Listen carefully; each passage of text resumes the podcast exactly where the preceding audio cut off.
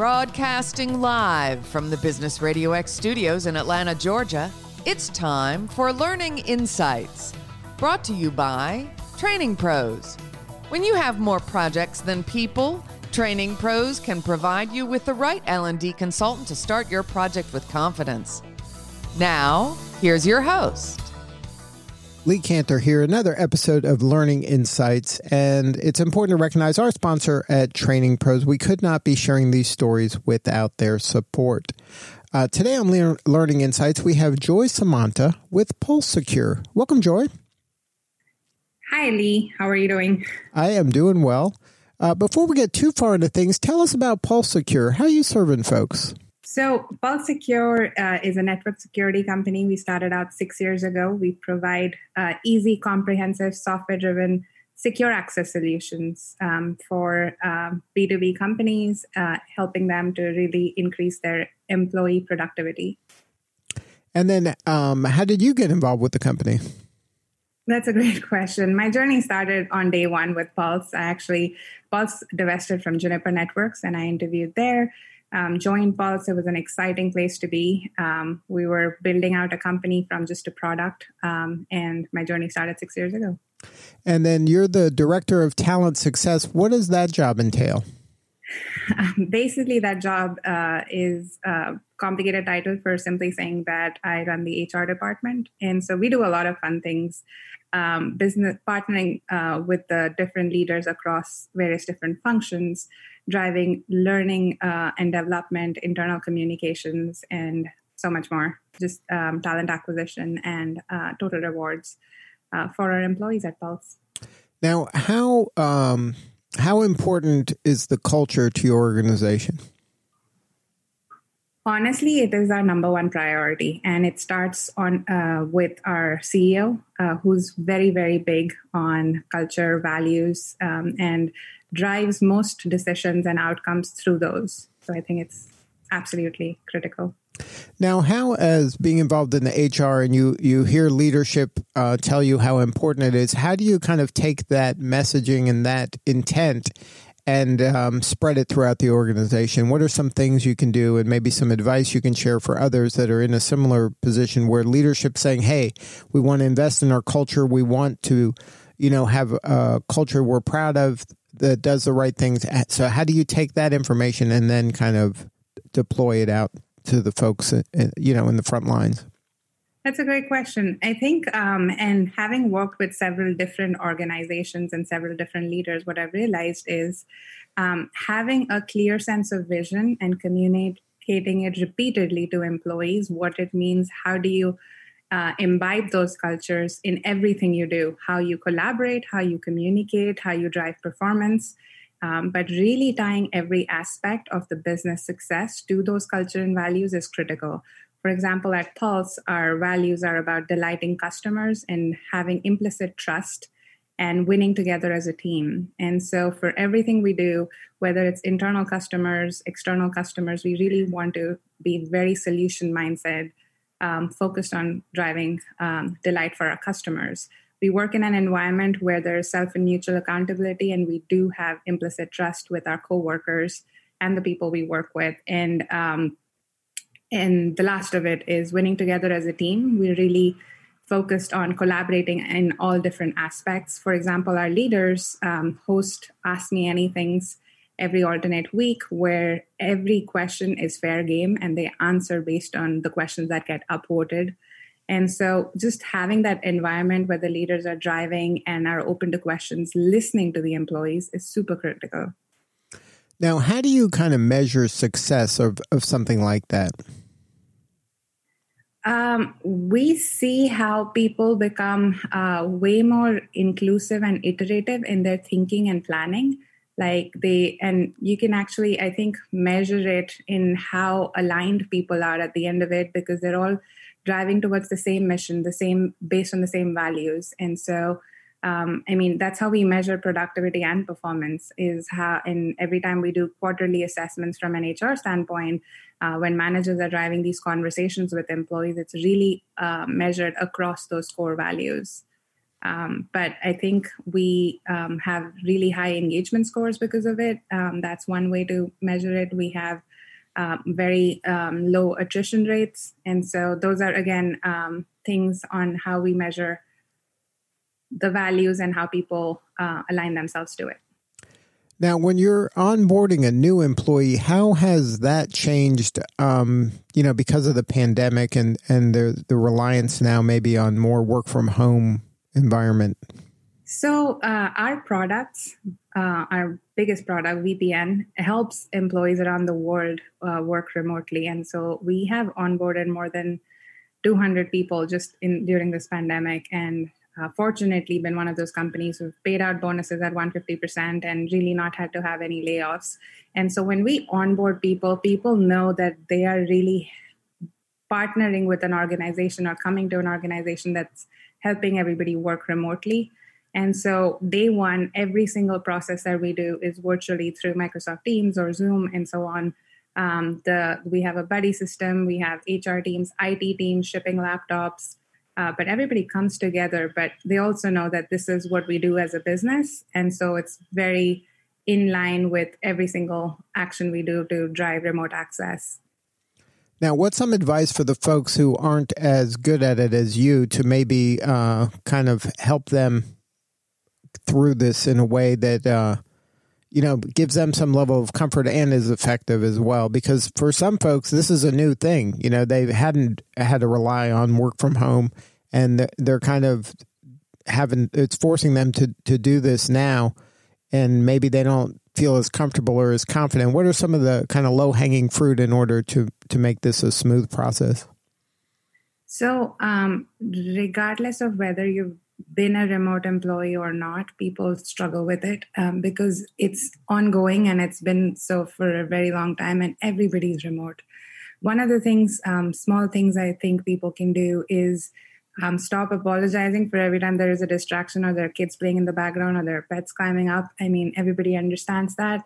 Um, try and as much be on video. I think uh, it's exhausting and people do have fatigue on facing a camera for eight hours a day but wherever possible build that connection um, at least for all the one-on-ones that you have to really get to know the person beyond video um, and i would say um, you don't have to be ready for um, like all dressed up or such people understand what situation everybody's experiencing and so be real be genuine um, and it's okay to struggle through it uh, most people are um, these times, uncertain as they are, um, everybody's doing the best they can.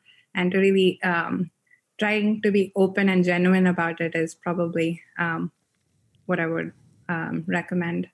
And it sounds like also to give people some grace uh, because it is yeah. a challenging for everybody, and and it shouldn't be something that we're all paranoid of every noise yeah. or sound or you know your kid like you said your kid dropping something or the dog barking i mean we're all kind of in this together yes exactly now any advice for the young person who maybe just graduated college and is trying to get a job and it seems like you know everything is now remote and and they're doing the best they can to be kind of noticed and found what are some activities that catch your eye with young talent um I think um, one of the things I've seen quite a few, uh, we have a very strong internship program. And so a lot of the students coming in looking for jobs, they're very enthusiastic. They have bright ideas. And I think that's super critical to share.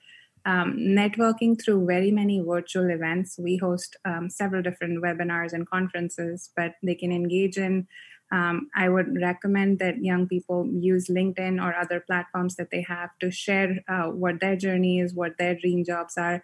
People are out there to help, um, and um, but they should definitely reach out to as many people in their networks as possible to help. Um, and being patient and positive is the most critical thing. And it doesn't matter if you're a young person or an older person or people going through m&a or change um, and losing jobs. I think being just patient through it and positive is super critical. And then what is the pain that your clients are having where pulse secure is the solution? Um, our clients are um, honestly, uh, we started this Pulse Cares thing in May, where we were giving out software licenses for people to try it out, and now that they've tried it and they love it. They want many, many, many devices um, to support their employees and so on around the world. And so, what they're struggling with, I think, is scalability. And we, from our products, are definitely helping with both supportability and scalability of our products right now to help with our customers. And that that helps you stand out. Yes, definitely.